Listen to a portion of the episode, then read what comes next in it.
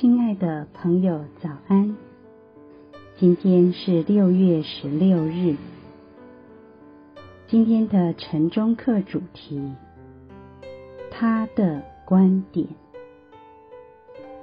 应当欢喜快乐，因为你们在天上的赏赐是大的。在你们以前的先知，人也是这样逼迫他们。马太福音五章十二节。旅行时，我很喜欢观察孩子们在飞机上的一举一动，因为他们的视角通常与成年人不同。不久前，我坐的飞机遇到了严重的乱流，有些孩子恰巧很喜欢这种不稳定的气流，每次飞机。因此，忽上忽下时，他们都会发出兴奋的叫声，就好像自己在坐云霄飞车一样。与此同时，所有的大人却都焦急地四处张望着。父母的同在和关心，让这些孩子们在别人担心、焦虑时，可以放心享受及欢乐。信仰正是如此。就像虽然身处在狂风暴雨中，却相信一个与众不同的事实，因为我们的熟业至亲无时无刻都在看顾着我们，并且早已向我们揭示了故事的结局。耶稣在福山宝训中所说的“福”，提供了一个来自属天的观点。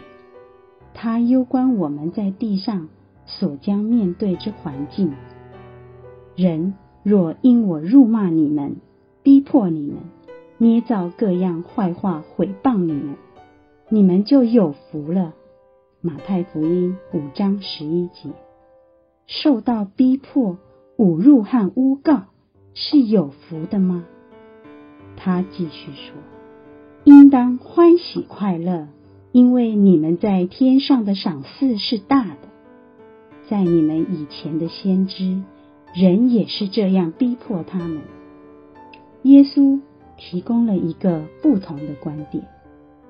古往今来，跟随基督之人，无一不遭遇反对和逼迫，甚至古代的属灵伟人，如摩西、以利亚、大卫和耶利米。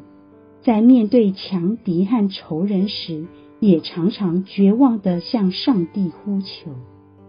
然而，他们蒙上帝坚固，相信他们的试炼是为了一个更大、更神圣的目的，并且上帝与他们同在。不妨再花些时间读希伯来书十一章中关于他们的故事。对于辱骂和反对，我们要欣然迎接，即使是在极度痛苦之中，因为我们是蒙召要在人类救赎历史上做见证的。天堂等待着那些相信基督而牺牲的人。困难和挣扎或许是人生风暴的一部分，但是耶稣给了我们一个天国的观点。在世上，你们有苦难，但你们可以放心，我已经胜了世界。约翰福音十六章三十三节，在这里提到了天上的赏赐。谁能得到这份赏赐呢？就是用耶稣的宝血洁净自己，守上帝诫命。为耶稣做见证，虽然至死也不爱惜生命的神的儿女，那天上的赏赐又是什么呢？在启示录中说，神要擦去我们一切的眼泪，不再有死亡，也不再有悲哀、哭嚎、疼痛，在末日审判的时候。必不受第二次死的害，并有生命的冠冕。我们会在碧玉辉煌的新天新地当中，与主一同坐席，可以喝生命泉的水，可以吃上帝乐园中生命树的果子。